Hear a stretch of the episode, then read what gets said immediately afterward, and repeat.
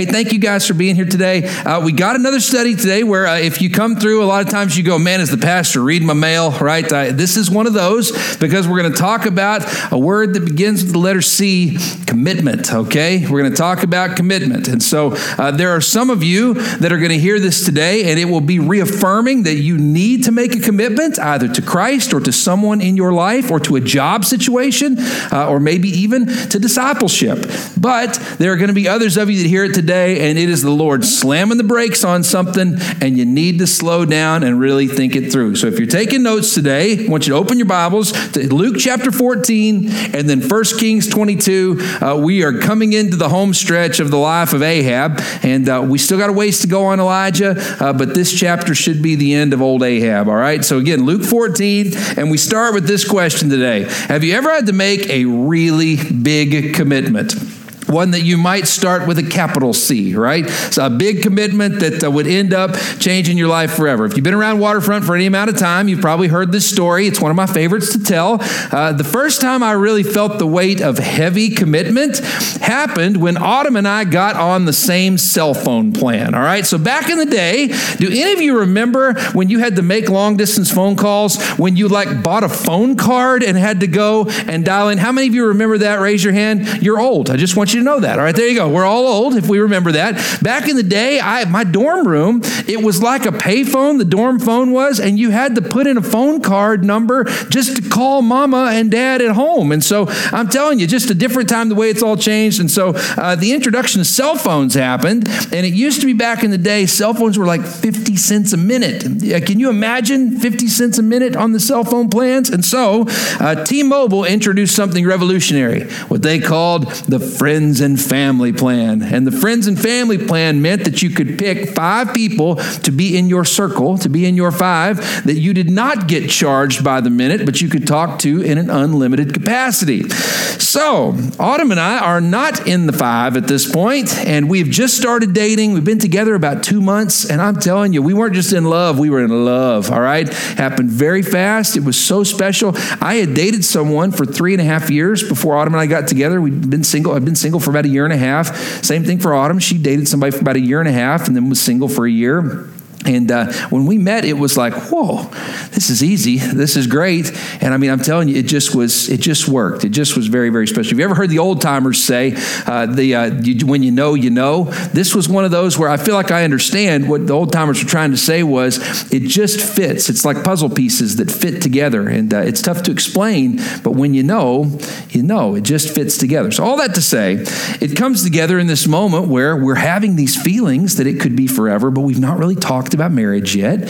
And uh, we've been dating a couple of months. And uh, my buddy Cody Dixon was working at a cell phone store. And he goes, Man, you don't need another $500 cell phone bill. He goes, You need to come in. And it wasn't quite $500, but he goes, You don't need a big cell phone bill. He goes, You need to come in and we'll get you guys set up on a plan that's good for both of you. And I'll never forget, we're at the T Mobile shop.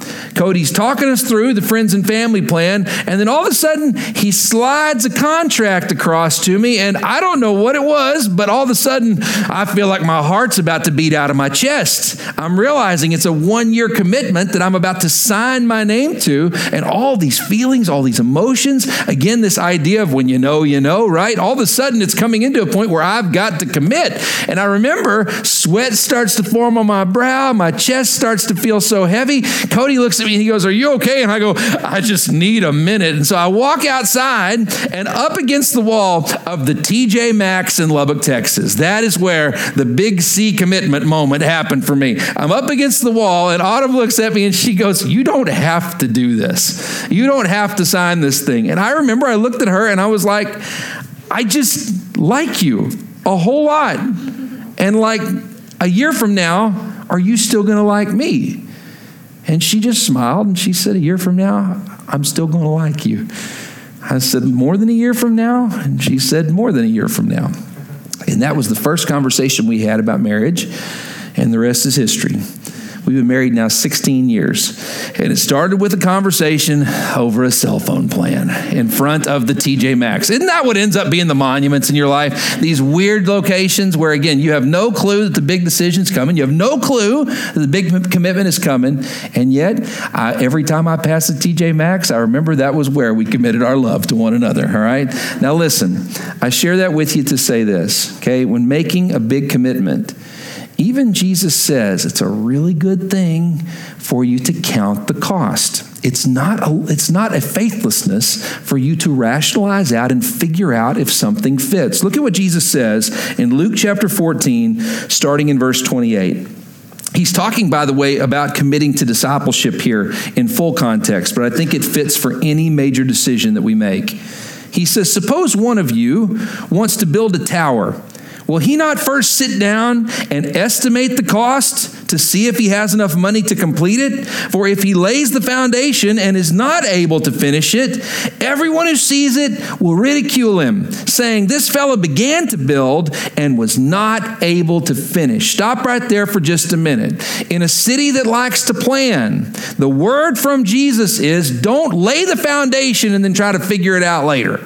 He says, make sure you think about it before you make the commitment because then people look at your life and they see a lot of things that are unfinished. And we serve a God of completion. In fact, scripture says, He who started the work will be faithful to complete it in you. There is no wasted motion when it comes to God Almighty. Every movement, every decision is, is truly grounded in Him wanting to complete the work that He started in you. If you're taking notes, write this down. Are you ready? In where we work, in who we marry, marry and where we live and how we live and what we spend our money on. We must count the cost and seek the Lord before making a commitment. If you've written that quote down, write down or circle that word before in the statement. Okay, and where we work and who we marry and where we live and what and how we live and what we spend. We must count the cost and seek the Lord before making a commitment. Autumn and I recently for Christmas bought our daughter Lulu a dollhouse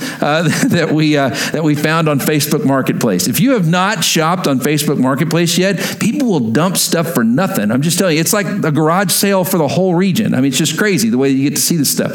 So we find this dollhouse. It was a custom build, but we did not count the cost. This thing is huge, okay? And so it was so big we couldn't get it into our daughter's room. And so now, because we didn't measure, we didn't count the cost, there is a divot out of part of our ceiling where we tried to turn it through uh, where it did not fit. And so now uh, Lulu is in a completely different room. We had to completely reshuffle the house because of the dollhouse that was bought on Facebook Marketplace. All right? That's the way it goes. With the dollhouse, it's one thing. That's our life, isn't it? We make a commitment to something and we think, oh, that's a pretty good idea. I don't need to know the details. We'll figure it out as we go. And then before you know it, you're going, whoa, I got to build my whole life around this decision. Everything changes because I didn't quite count the cost. Now, just for the record, there are some of you who are so non committal in this room and you just heard that and went, yep, that's why I commit to nothing, ever, no one at any time. If that's you, your problems go a little bit deeper, all right? So here's the deal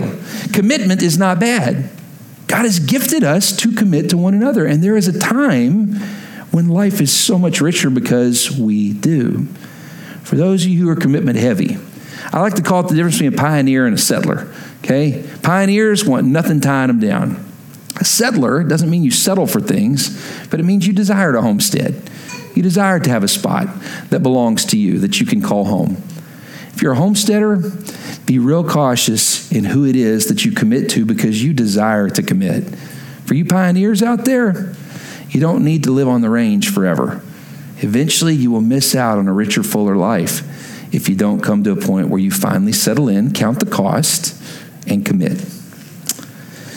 It begs our big million dollar question today How did the godly process making a major commitment? How did the godly process making a major commitment. We're going to dig through as we go, uh, as we study this, uh, and we're going to dig through uh, starting in 1 Kings chapter 22. Flip over to 1 Kings chapter 22. And we're going to start in verse 1. This, by the way, again, is the beginning of the end for old Ahab. Uh, he will be dead by the end of the passage. Uh, and this story that we're going to go through today is really a microcosm of the macro, the real struggle that he has. He struggles with lordship and God being in charge. Look at what it says 1 Kings chapter 22, starting in verse 1. It says, For three years, there was no war between Aram and Israel. If you underline Aram, remember, Aram is what we would call modern day Syria, and specifically Ben-Hadad, the one who caused all that trouble that we studied about months ago. Ben-Hadad is still up to his same old tricks. It's the reason the Lord called for Ben-Hadad to be put to death. It was not because the Lord had no mercy on Ben-Hadad, it's because he would offend again. He would continue to cause Israel trouble, and the treaty that he signed so that he could walk out of the country of free man, he has broken the treaty the second he walks past the boundaries of the country. Uh, again, he deserved to be held accountable for the things that he had done, not because there was no mercy, but because there was no repentance in his life. So look at what happens next. It says, But in the third year, Jehoshaphat, king of Judah, went down to see the king of Israel. And the king of Israel had said to his officials, Don't you know that Ramoth Gilead belongs to us, and yet we're doing nothing to retake it from the king of Aram? Stop right there for just a minute. In the treaty that was signed with uh, Ben-Hadad, specifically Ramoth Gilead was supposed to be given back. And Ben-Hadad goes, Yeah, sure, I'll give you whatever it is you want. I'll sign whatever documents you want. But he has no integrity. His signature means nothing. And when soon as he walks out, he does not give the city back. And that really bothered not just Ahab, but it also bothered this man Jehoshaphat that we're about to meet. It says, verse 4 So he asked Jehoshaphat, the king of Judah, Will you go with me to fight against Ramoth Gilead? Now look at this. It says, Jehoshaphat replied to the king of Israel, I am as you are, and my people as your people, my horses as your horses. Look at verse 5. But Jehoshaphat also said to the king of Israel, Look at this. First, seek the counsel of the Lord. Circle, highlight, and underline. First, seek the counsel of the Lord. So, what had happened with the nation of Israel is years before, the 12 tribes that formed the nation of Israel had split so that Judah, the largest tribe, became its own country. And as Israel runs after foreign gods, as Israel makes poor decisions, and what we talked about with Ahab as their leader, Jehoshaphat is from a godly family, godly lineage. He makes good connecting decisions decisions to Yahweh. He is godly in nature and tries to establish decisions in that capacity. The way this leads in is the two men meet together because they have a common interest in keeping Ben-Hadad at bay so he doesn't cause trouble for both of their countries. And so Ahab says, you know, it makes a lot of sense if we take back Ramoth Gilead. And watch what Jehoshaphat says. He goes, You're right. He said, I'm with you, one in spirit. In fact, if you want to write this down, you can. Practically speaking, this makes sense. When he says to him, I am as you are, my horses, your horses, he goes, dude, going to war against him and taking that land back makes sense in every rational estimation that I have. Let's count the cost physically, count the cost of going to war, let's count the cost, uh, again, ethically. I think this is something that we should do to push Ben-Hadad back so he doesn't try to come in and take over the whole country again. But he says, shouldn't we ask God? What He wants us to do too? Now, don't miss this because we are in a city that makes really good, rational decisions. We think it through. It's part of who we are most of the time. We think it through. Some of the most brilliant minds in the world right here in this city. And we think it through. Even on the decisions that rationally make the most sense, Jehoshaphat says we should still first seek the Lord and His guidance before we make a decision. If you're taking notes, write this down. Are you ready?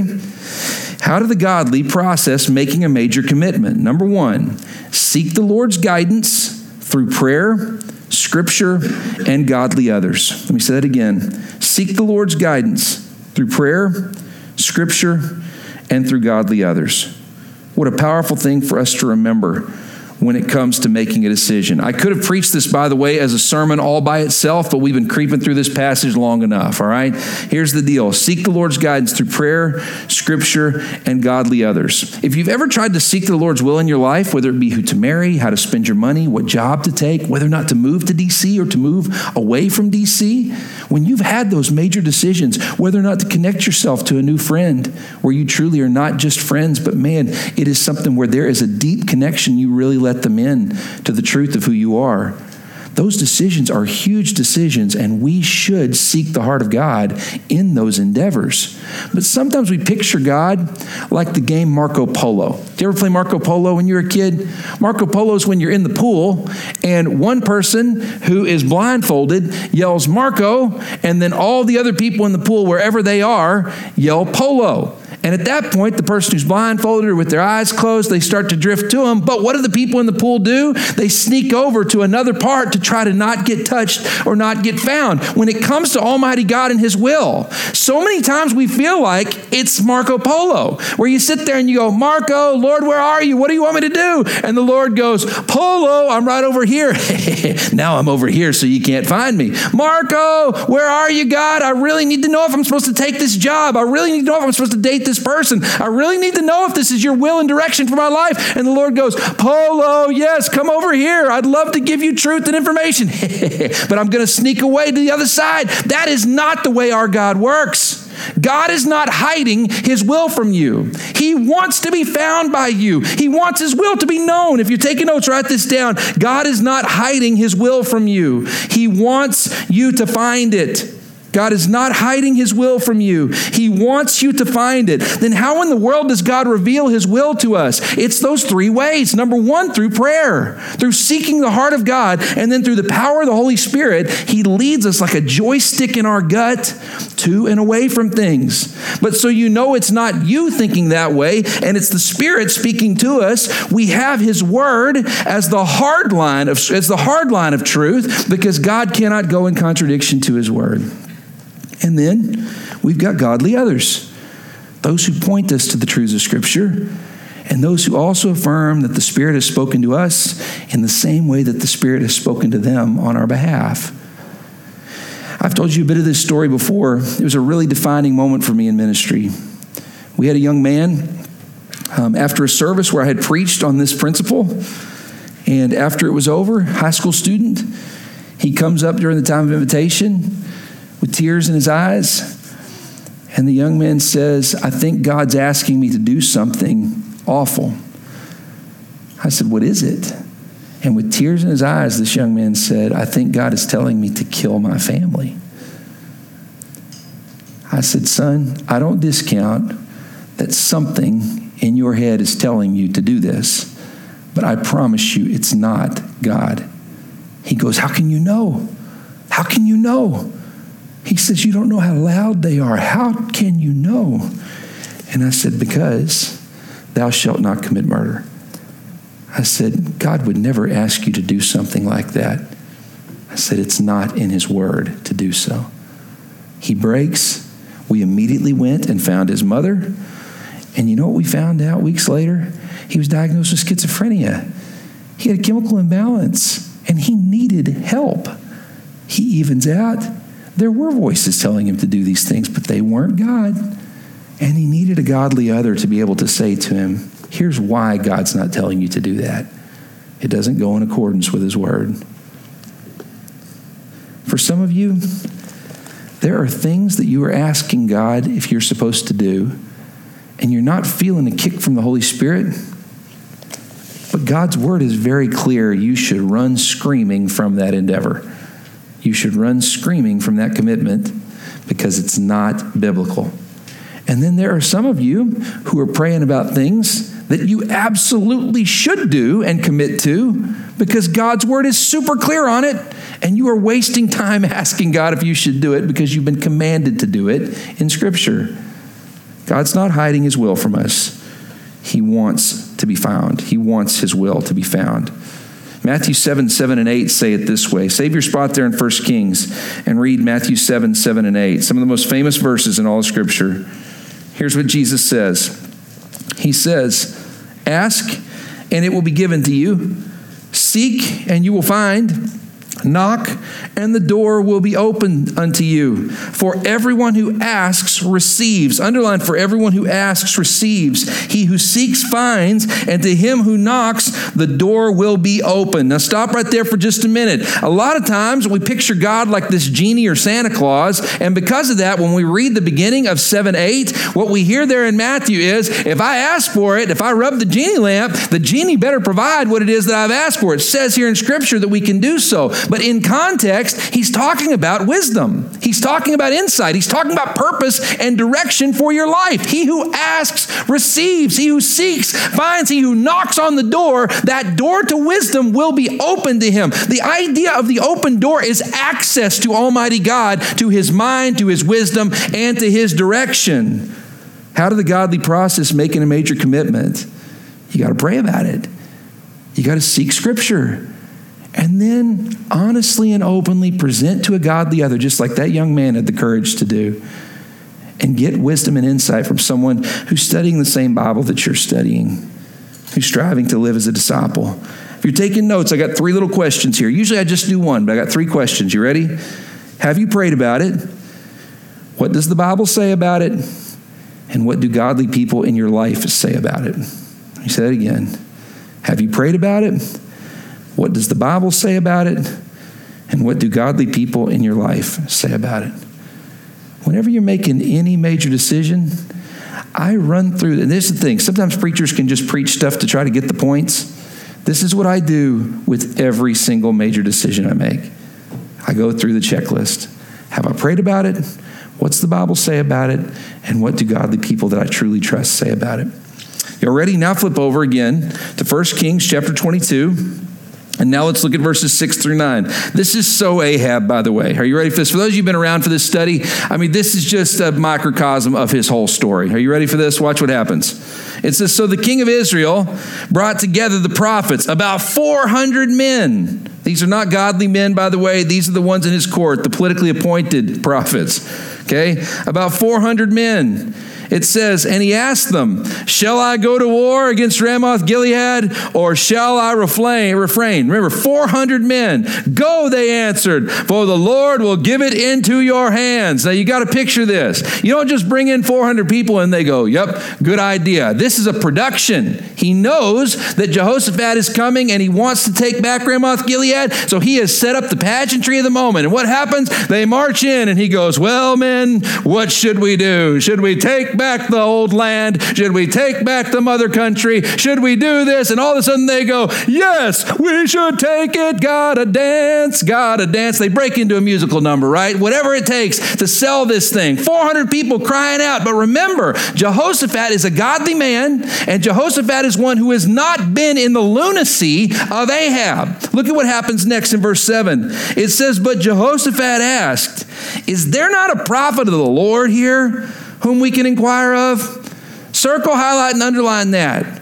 400 men screaming, Do it, do it. God says, Do it, do it, do it. God says, Do it. And all of a sudden, Jehoshaphat goes, I don't sense the Spirit of Yahweh on a single stinking one of them. He goes, Is there not a prophet of Yahweh? You know, the faith that we share as countries, as brothers, as Jews?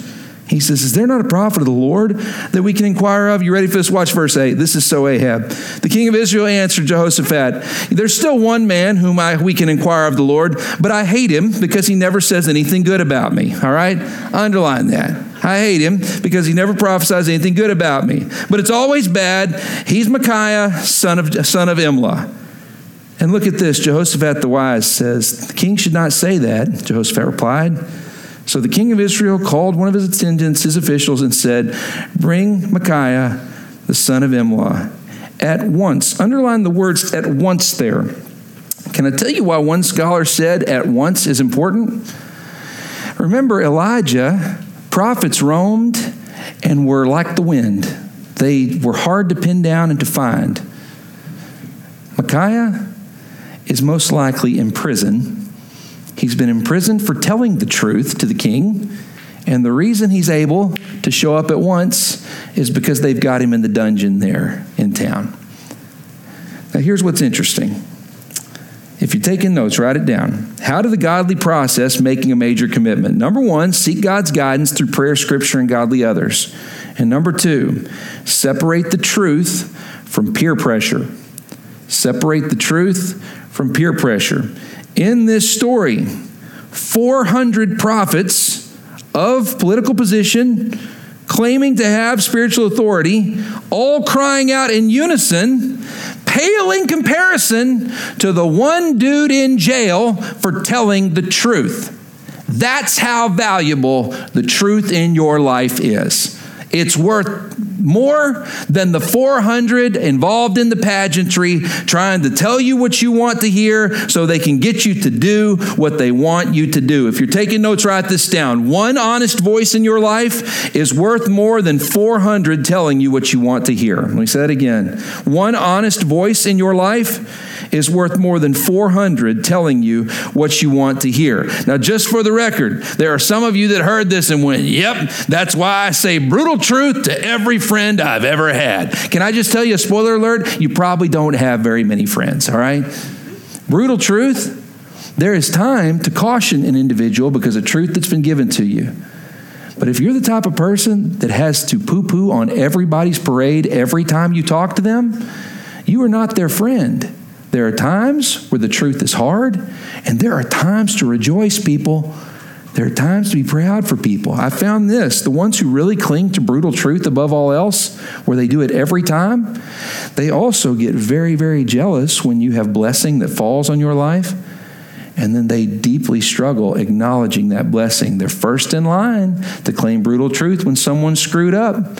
But man, they really struggle rejoicing when times are good.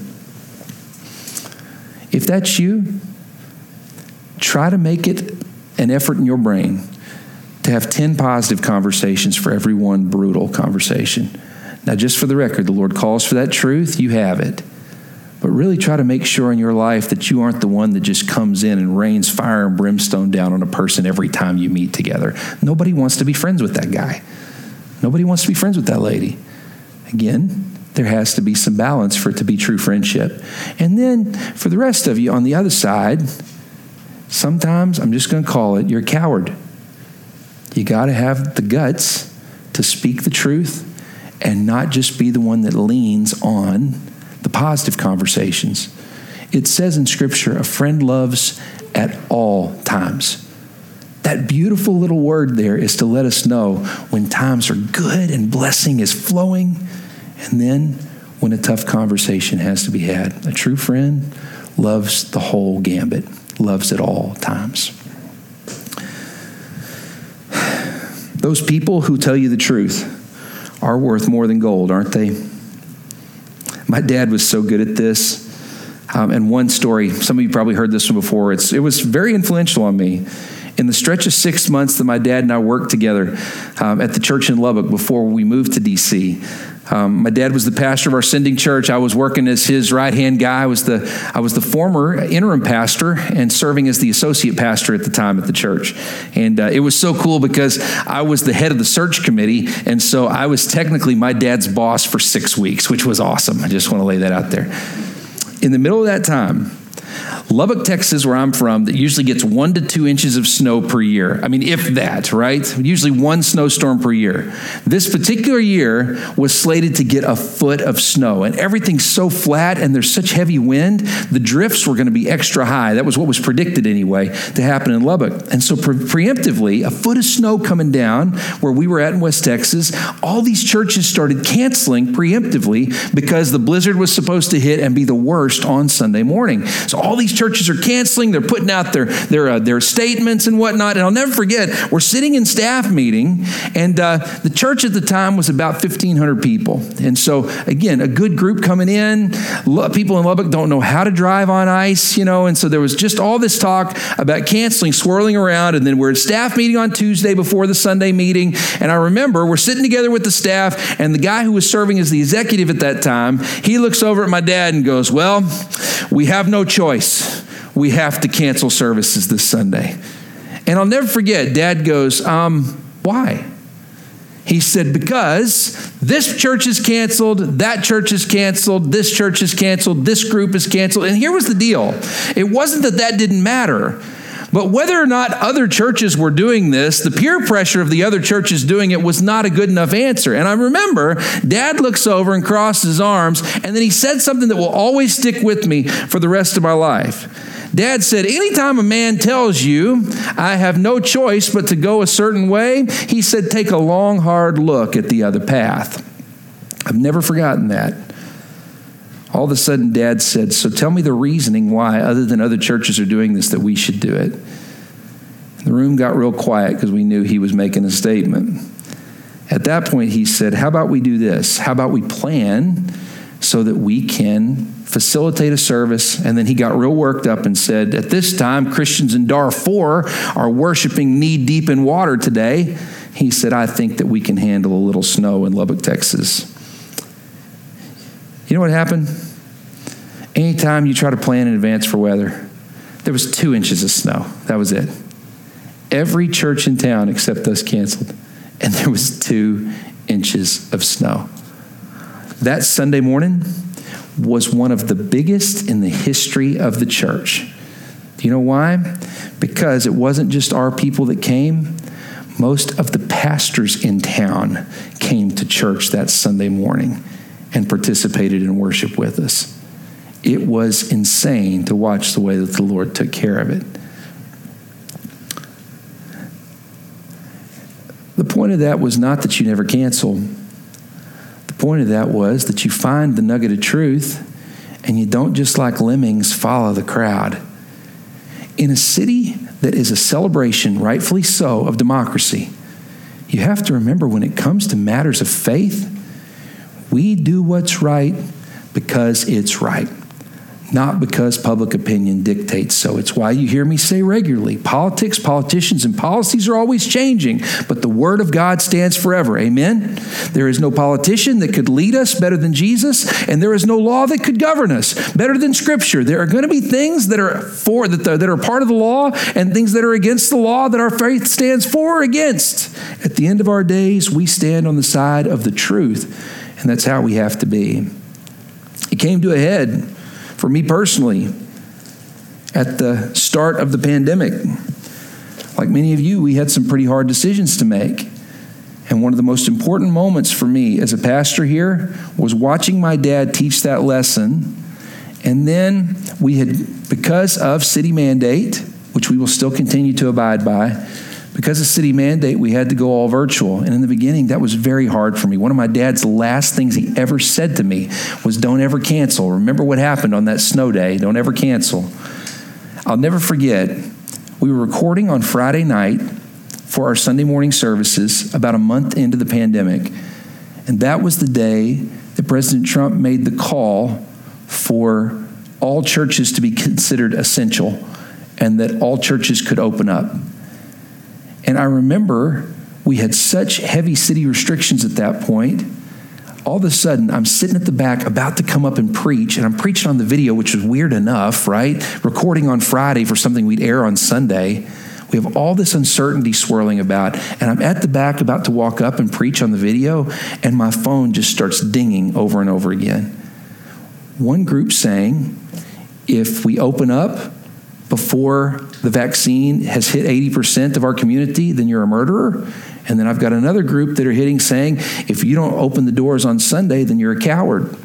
I've got both of those coming in because all of us, all of us had a way that we wanted things to happen during that stretch. I'm about to cry there at the back because, again, it's so heavy. I know that in the end, there's going to be a right way to have done this and a wrong way to have done this. And Jordan Davis, who's up here leading today, Jordan Davis was the one seeing it because his phone was blowing up too. He worked in policy.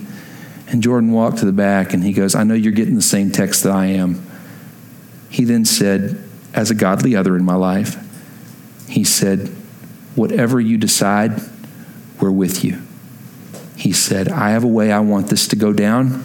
He said, Each one of us have a way that we want this to go down but you are the one that God has placed in the position of leadership. He said, I believe you hear from the Lord, and whatever it is you choose to do, we're with you.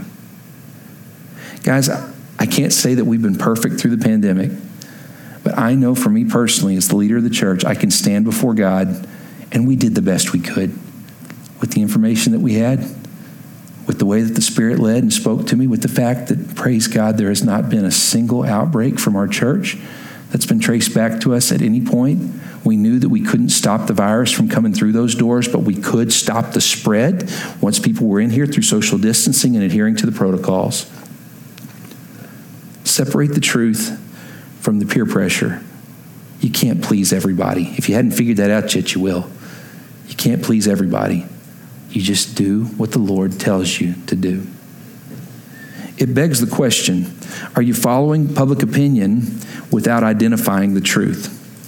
Are you following public opinion without identifying the truth? If so, by the way, you may be joining a mob. Do you realize that?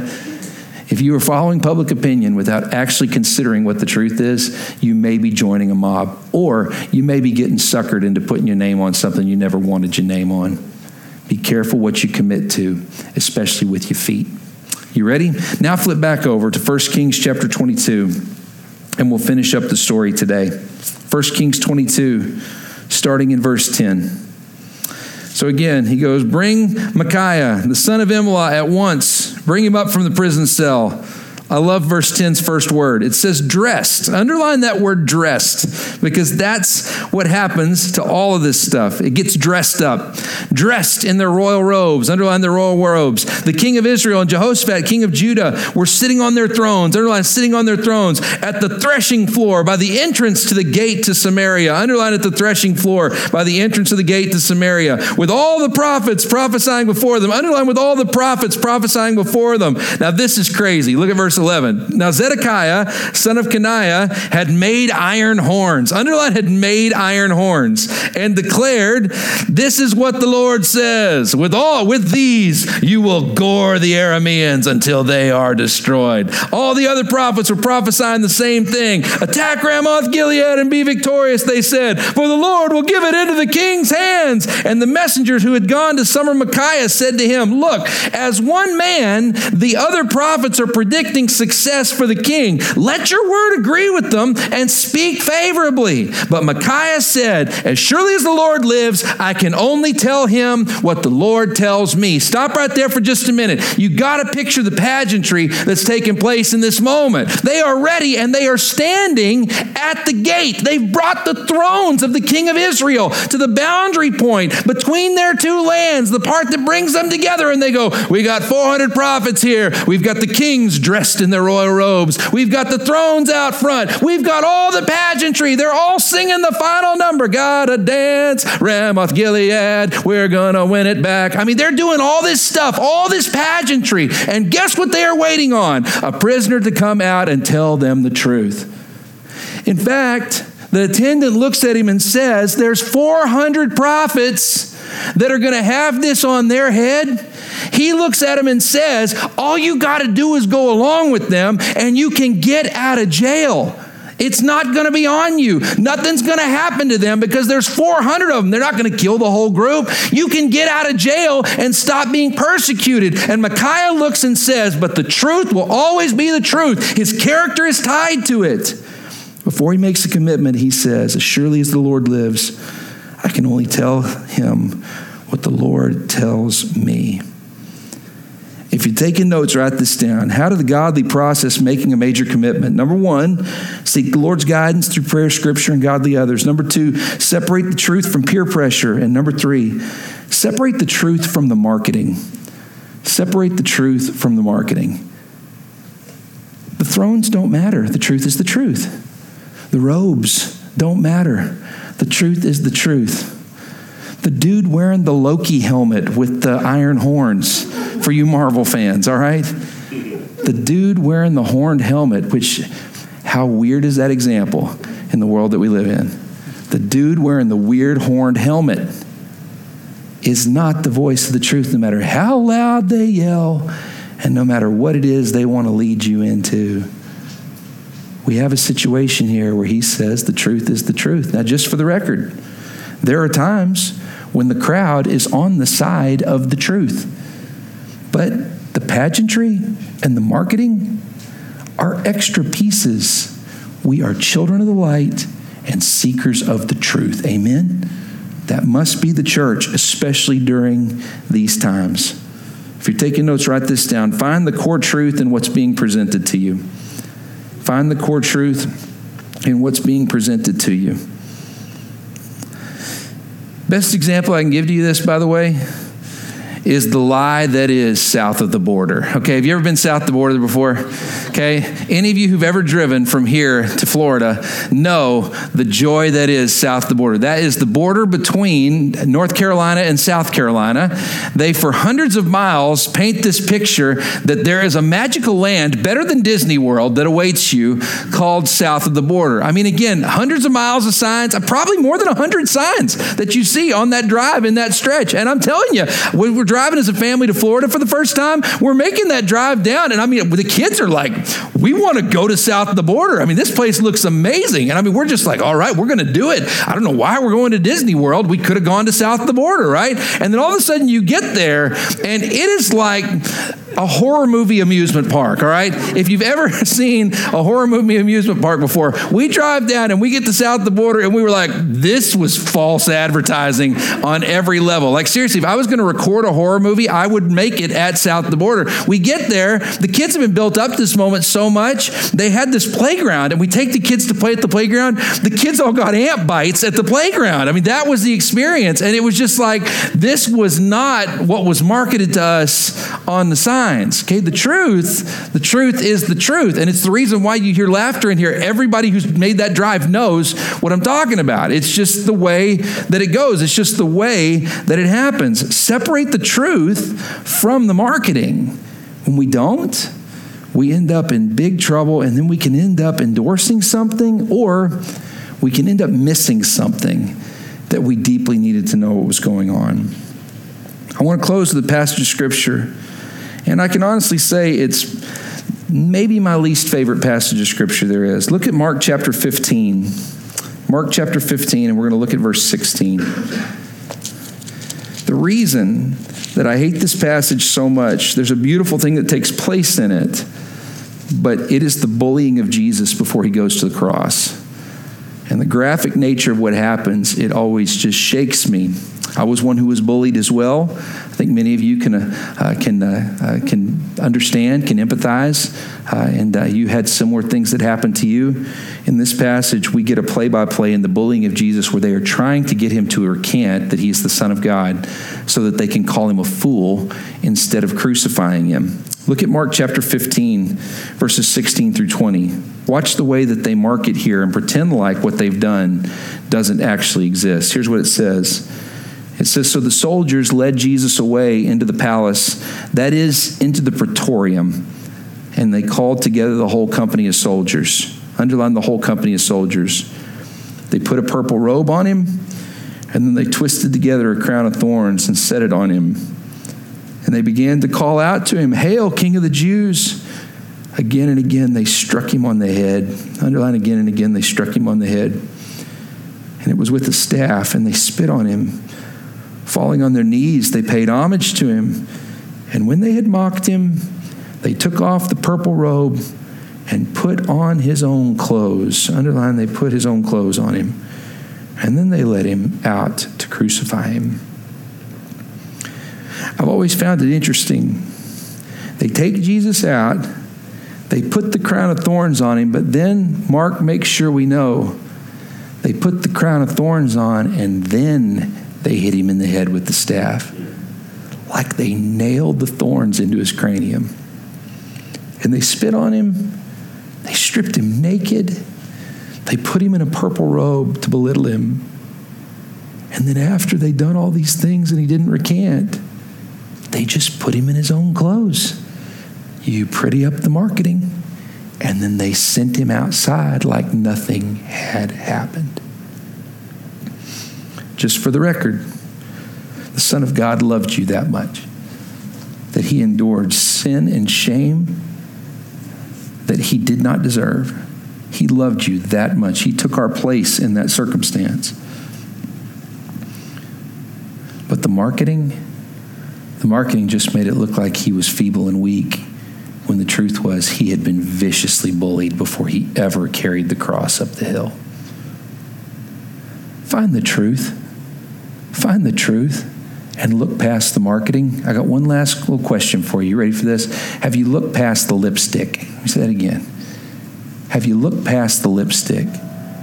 Before you commit to something, have you looked past the peer pressure and the marketing to what is actually true for you, to what is actually true in the circumstance, so that you can base your life around it? When we don't do that, we end up joining the mob and endorsing things that we were never by God intended to endorse. We connect ourselves in commitment to people that we were never meant to be committed to. Or we avoid commitment with somebody that the Lord has ordained that we connect with, like Him or someone that He set aside for us. I love you guys. Thanks for listening today. My prayer is that if you need to make a commitment, that you would do it today, and that if you need to run screaming from something, that you would have the courage to do that too. Let's bow our heads for prayer.